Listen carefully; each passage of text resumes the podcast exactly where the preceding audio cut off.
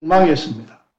살면서 다 어디로 가든지 형통하고 싶어하는, 즉 다른 말로 하면 승리를 원하고 실패를 원하지 않으며 항상 모든 것에서 풍족한 어떤 그런 생활을 원합니다. 주저하거나 실패하거나 잘못되는 것을 원하는 사람은 아무도 없습니다. 여러분, 우리는 오늘 정말 확실한 그런 세계에 살고 있습니다.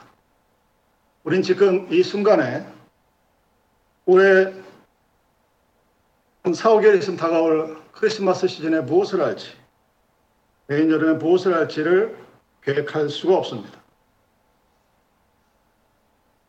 그리고 무엇을 하고 싶은 의도를 예정할 수도 없습니다. 그만큼의 불확실성의 속에 살아가면서 사람들은 과연 무엇을 의지하느냐? 대부분의 사람들은 미래가 불확실하든 아니든 물질에 대한 의존이 가장 큽니다. 그리고 그 물질을 가지고 있으면 모든 것이 형통할 것이라고 믿습니다.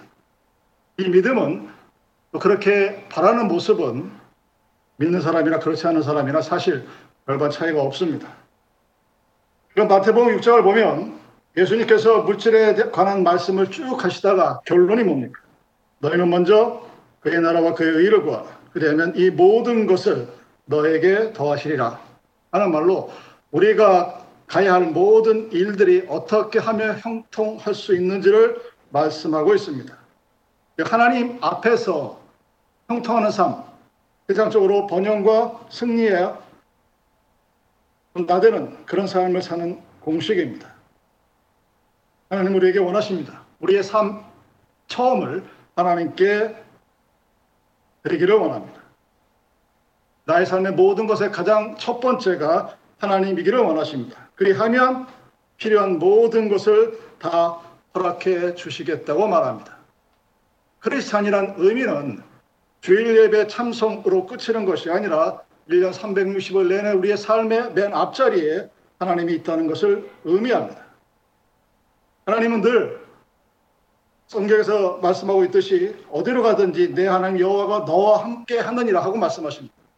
하나님께서 나와 함께 하시겠다고 약속하시지만 함께는 그 하나님께 우리가 해야 할 분명한 일들이 있습니다.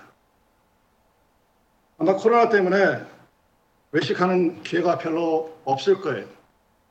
집에서 음식을 잘하든 못하든 안 듣느라고 애를 쓸 겁니다. 그러다 보니까 많은 사람들이 이 음식이 올가닉인지 아닌지, GMO인지 아닌지 따지는 그런 모습들을 저도 슈퍼마켓 가서 많이들 봅니다.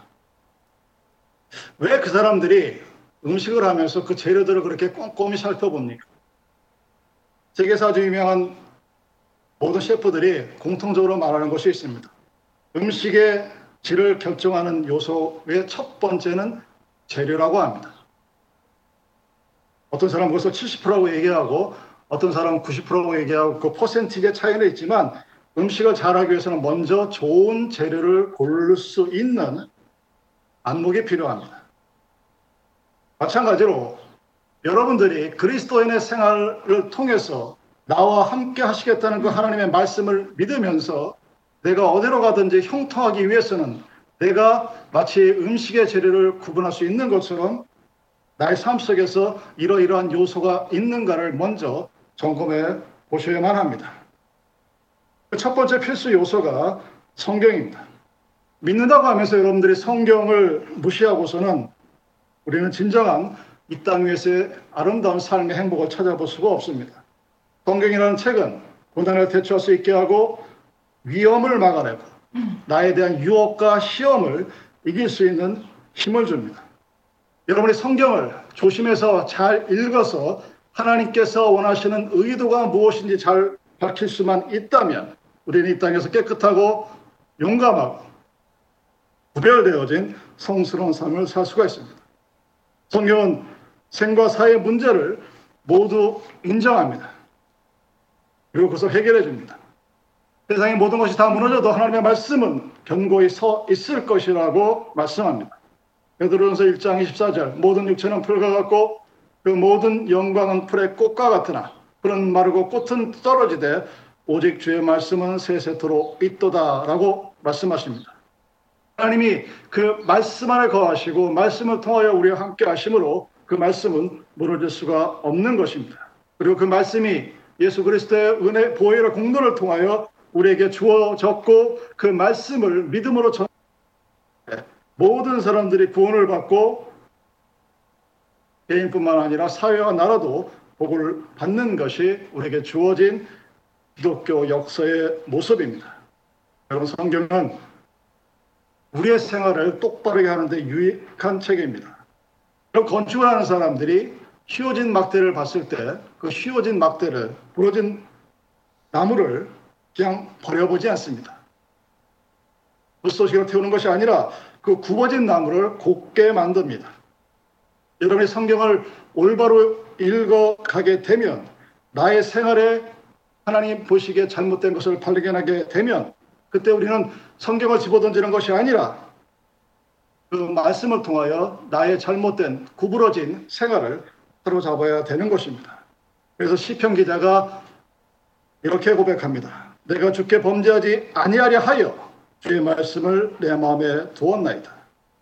Your word I have treasured in my heart that I may not sin against you.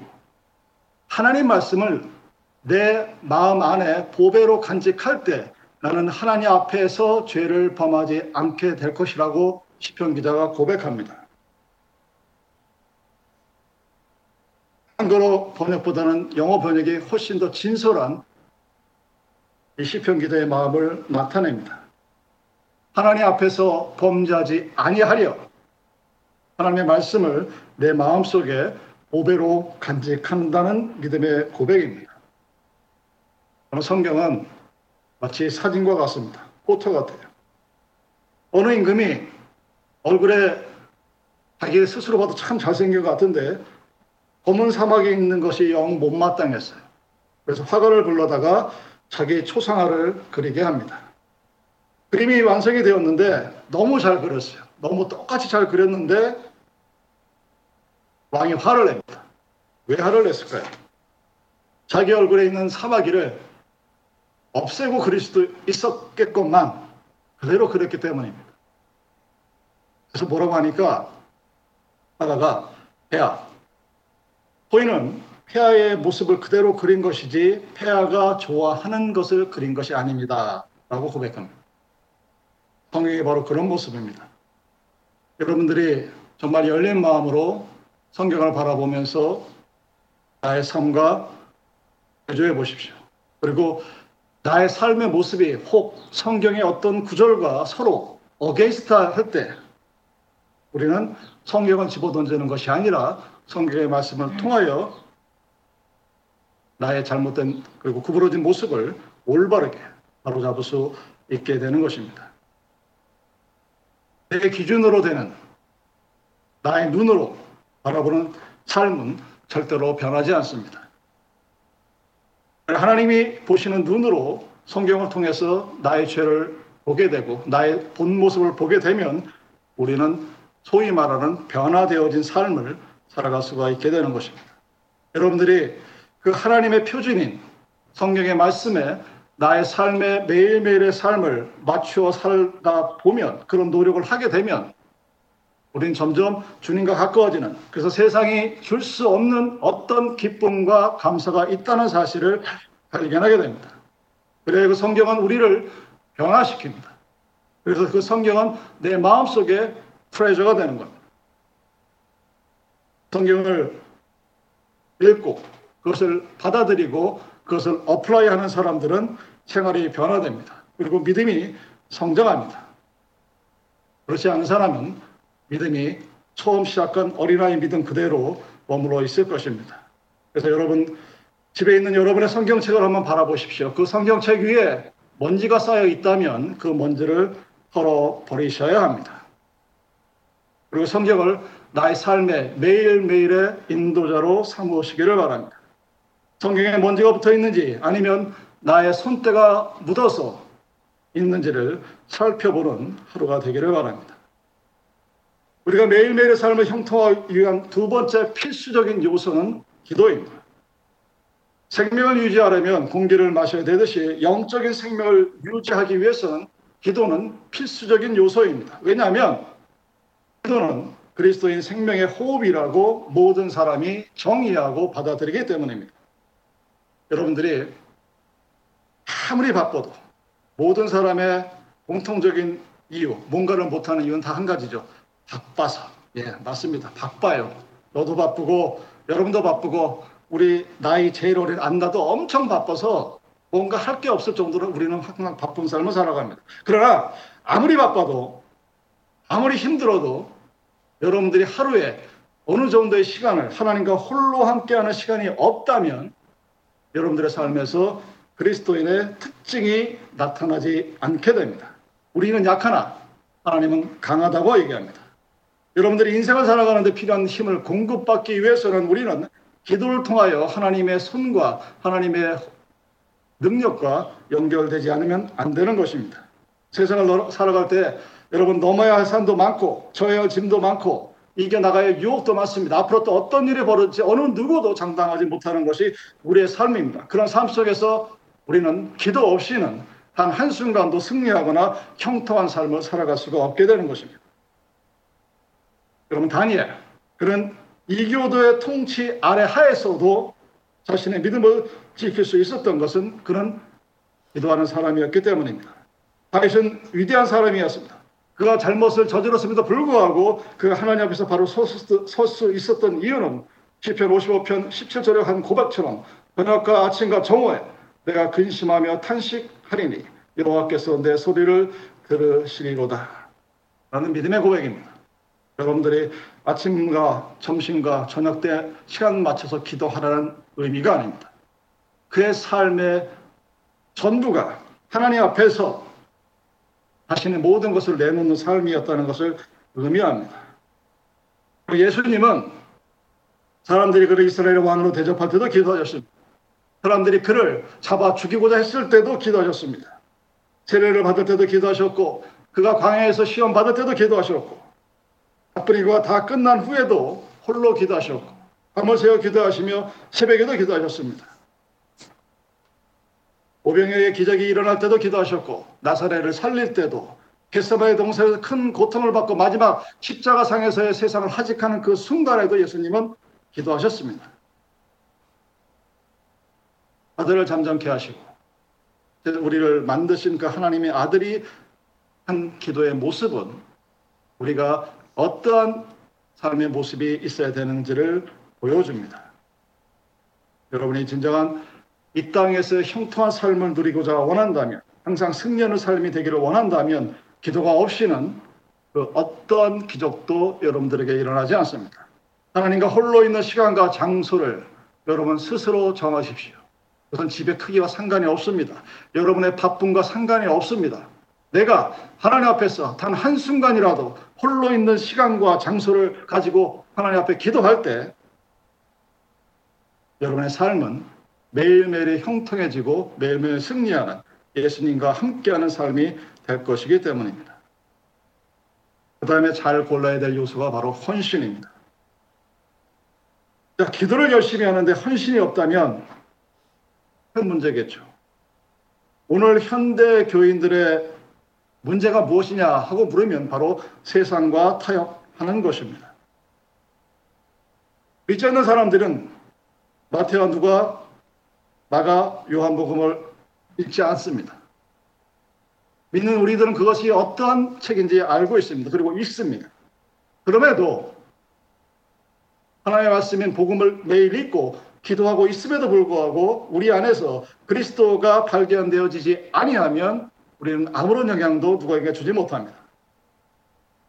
하나님의 축복을 받은 사람이, 하나님께 바치는 생활을 하는 사람이, 하나님 앞에 기도해서 영적인 교통을 하는 사람이 세상과 똑같다면 누가 그런 하나님을 믿겠습니까? 하나님이 이 땅에 교회를 설립하신 이유가 있습니다. 왜 우리 믿음의 선조들이 세상 곳곳에다 교회를 세우고 그 교회를 통해서 공적인 예배가 예수님 다시 오시는 그날까지 드려지라고 선포하셨을까? 예수님의 오순절 성령 강림 오기 전에 내가 올라간 대로 내려오겠다고 그 모습 그대로 지키라고 하신 그 이유가 과연 어디에 있을까? 오늘날 많은 사람들이 지난주에 말씀드린 것처럼 예배를 우습게 합니다. 그리고 예배를 드린 조건을 내가 드렸다로 얘기합니다. 예배의 가장 큰 요소 중에 하나는 주님의 부활을 기념하는 것에 끝이는 것이 아니라 그가 다시 오실 second coming의 순간까지 그 믿음을 보존하고 공동체가 서로 협동하고 믿음을 격려하고 유지하기 위해서 우리들에게 예배하라고 명령하신 것입니다.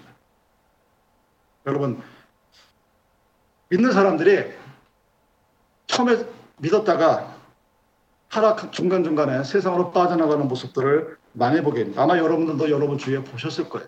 처음에는 우리가 어렸을 때 만났을 때는 참 믿음이 좋은 사람이었던 것 같은데 세월이 지나고 시간이 지나고 10년이 지나고 20년, 30년, 40년이 지난 어느 날 보니까 그 사람이 하나님과 전혀 상관없는 삶을 아주 재밌게 살아가는 그런 모습을 볼 수가 있습니다.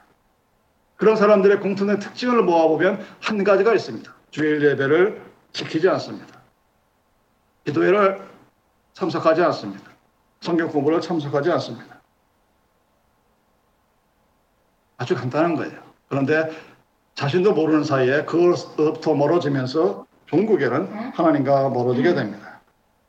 하나님과 함께하는 생활, 헌신하는 생활, 그런 것은 세상과 구별되어지는 생활입니다.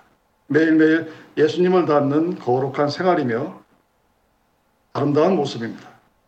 헌신하는 신자와 명목적인 가짜, 페이크 빌리버는 구별할 수 있는 차이가 아주 간단합니다. 헌신적인 신자는 그리스도가 모든 생활 전반을 다스립니다. 그래서 처음에 얘기했던 것처럼 나의 생활, 삶의 맨 첫 부분에 그리스도를 두고 살아갑니다. 그러나 페이크 빌리버는 가짜 신자는 주님을 뒤에 두고 자신의 삶을 앞에 두는 삶을 삽니다. 여러분들이 헌신을 할 때 가장 첫 번째 요소가 바로 예배를 드리는 것입니다. 구속 사업을 완성하고 부활하신 날, 그 예수가 하늘에 올라간 그대로 다시 내려오는 그날까지 구별해 바치는 것이 주일 예배입니다. 우리의 영적이고 육적인 휴식을 위해서 그리고 예배 드리는 것 자체로 우리는 세상과 구별해야 됩니다. 왜냐하면 내가 찾아온 본향, 여러분들이 돌아갈 곳, 그것을 알지 못한다면 단순히 아메바를 통해서 어느 한순간 갑자기 진화를 통해서 인간이 되어서 그래서 죽으면 그냥 그걸로 끝이라는 그 삶이라면 여러분 과연 우리는 왜 creative thinking을 하고 뭔가를 분별하고 상상하는 그런 어떤 인격적인 존재를 가지게 되었을까? 여러분들이 personality 자체를 부정하는 것입니다. 그래서 우리는 주님께서 거룩한 그 날에 내가 왜 하나님을 어떻게 믿는지를 예배를 통해서 주님 앞에 드리는 것입니다. 예전처럼 소와 양을 태우고 곡식을 갈라서 갈아서 드리지는 못하지만 그 마음이 하나님께 받아들여져야 그 예배가 온전한 것입니다. 그래서 우리는 매일매일의 첫 시간을 하나님께 드리면서 시작해야 합니다. 스펄전 목사님이 하신 유명한 말씀 중에 하나입니다. 아침에 하나님을 대면하기 전에 결코 사람의 얼굴을 대면하지 않도록 규칙을 세워야 한다라고 강조하십니다.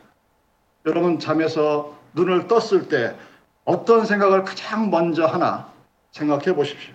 정 힘들면 눈 뜨고 그 상태에서 눈을 감고 하나님 앞에 기도하시면서 나에게 잠에서 깨워서 또 다른 새로 또 다른 새 하루를 시작하게 하시는 그 하나님께 감사하며 기뻐하며 기도하며 하루를 시작하는 삶을 하시길 바랍니다. 눈 뜰 때마다 하나님의 인자심이 나와 함께 있음을 감사하는 사람과 눈을 뜨고 오늘 내가 무엇을 먹을까를 고민하는 사람의 삶은 당연히 달라질 수밖에 없습니다. 여러분 세상은 그리 만만한 곳이 아닙니다. 정말 제가 살아보니까 그리 만만한 곳이 아니에요. 제가 10대 때는 세상에 무섭지가 않았습니다. 20대 때도 별로 무섭지가 않았어요. 그러다 20대 후반에 군대 가서 그 놀라운 일들을 겪으면서 세상이 무서워졌습니다. 내가 아무리 잘나도 내 멋대로 살 수 없는 곳이 세상이라는 것을 알게 됩니다. 이 세상에는 어려운 일도 참 많습니다. 마귀의 시험도 많고 마귀의 역사도 많고 세상에 유혹도 많습니다. 그래서 매일매일 하나님의 도움이 필요하다는 사실을 나이가 들면 들수록 점점 더 하나님 앞에 간절하게 알게 되고 구하게 됩니다. 여러분 군인이 총만 달랑 들고 가지 않습니다. 실탄을 들고 무장을 하고 전쟁에 나가듯이 하나님의 영적 도움과 능력을 갖추지 않은 명목성의 그리스도인들은 절대로 세상에서 하나님을 이길 수가 없습니다. 우리는 우리가 갖고 있는 모든 것에 시간과 물질과 나의 삶의 첫 부분을 하나님께 드려야 합니다. 왜냐하면 성경의 첫 열매를 드리려고 하는 것은 그것이 내가 아닌 하나님으로부터 왔다는 것을 고백하는 행위이기 때문에 그래서 하나님은 아브라함에게 이삭을 바치기를 원했습니다. 그렇게 오랜 생활을 기다렸던 자신의 첫 아들을 하나님은 바치기를 원하셨습니다. 야만적인 행위가 아니라 아브라함의 모습을 믿음을 보기를 원했던 것입니다. 그 과정을 통하여 아브라함과 이삭과 야곱이 믿음의 아버지로 성경에 기록이 됩니다. 가장 귀하고 가장 좋고 가장 크고 가장 첫 번째 것을 하나님께 드리는 것이 바로 말라기 3장 8절과 10절의 하나님의 축복의 말씀입니다. 그래서 무디는 하나님의 나를 도둑질하지 말고 하나님의 영광을 도둑질하지 말라고 합니다. 여러분들 이 험난한 삶 속에서 매일매일 형통하며 주님이 나와 함께하는 놀라운 삶을 살기 위한 마지막 요소는 바로 그리스도의 증인으로서의 삶입니다. 19세기에 유명한 집회가 있던 무디가 공회를 하고 있을 때 참석한 한 사람이 큰 소리로 이렇게 얘기합니다. 무디 형제, 나는 20년 동안 변화산 꼭대기에서만 살았습니다. Transfiguration Mountain. 거기 살았다는 거예요. 자랑스럽게 얘기하는 거죠. 무디가 이렇게 얘기합니다. 주님의 앞에 전도했습니까? 아니요. 무디의 대답입니다. 하나님은 그런 종류의 체험을 원하지 않습니다. 교회를 다니는 사람들, 특히 현대 교인들이 전도에 대한 근본적인 생각을 바꿀 필요가 있다고 생각합니다. 왜냐하면 그렇지 않으면 앞으로의 교회는 유럽의 교회를 닮아서 30년 아니 빠르면 50년 안에 점점 지금의 10분의 1로 쪼그라들 위험성이 있다는 것을 성경을 연구하는 미래학자들이 얘기합니다. 그럼 전도가 뭡니까? 전도의 처음과 마지막은 증인입니다. 내가 믿고 내가 보고 내가 들은 것을 증거하는 겁니다. 내 삶이 내가 하나님을 이렇게 믿었다는 것을 증거하는 도구로 사용되어지는 것입니다. 그리고 그것을 제일 먼저 믿어주는 사람이 누구였느냐? 나와 가장 가까운 사람이어야 합니다. 여러분, 교회의 모습에서 세상에 있는 교회의 모습 중에서 그런 분들 참 많이 보시죠. 교회 안에 있을 때는 그렇게 아름답고 신실하고 존경스럽고 좋아 보이는 목사님, 장로님, 집사님들이 그 아들, 딸, 남편, 아내, 부모로부터는 그러한 대접을 받지 못하는 경우를 너무 자주 보게 되는 것이 오늘날 현대교회의 슬픔 중의 하나입니다. 여러분이 증인으로서의 삶이라는 이 전도자의 삶을 살아가면 오늘 성경에서 말씀하신 내 하나님 여호와가 너와 함께 하시리라는 이 말씀에 어떻게 나타나느냐? 그 말씀의 복은 물가에 심은 나무의 삶의 모습으로 우리에게 나타납니다. 시절을 쫓아 과일씨를 맺고 목마름과 갈증이 없이 평안이 넘치는 삶이 바로 증인으로서의 삶을 살아가는 우리들에게 주어진 모습입니다. 여러분들이 그러한 삶을 지금 살고 있다면 그것이 바로 천국입니다. 누가 그렇게 살 수 있을까요? 누가 자기와 가장 가까운 사람들로부터 존경을 받고 사랑을 받고 감사를 받고 애정을 받고 서로 격려하는 그래서 항상 즐겁고 기쁘고 감사한 그런 삶을 살아가는 사람이 과연 누구일까요? 내 하나님 여호와가 너와 함께 하시리라 하는 그 말씀을 온전히 순종하여 성경 기도 그리고 헌신함과 증인에서 있는 증거자로서의 삶을 살아가는 사람들이 누릴 수 있는 오늘의 복입니다. 우리는 주님을 믿는다고 고백했습니다. 여러분들의 가정에도 그와 같은 늘 형통하며 하나님과 함께 하시는 축, 축복이 함께 있기를 주님의 이름으로 축복합니다. Görüşürüz.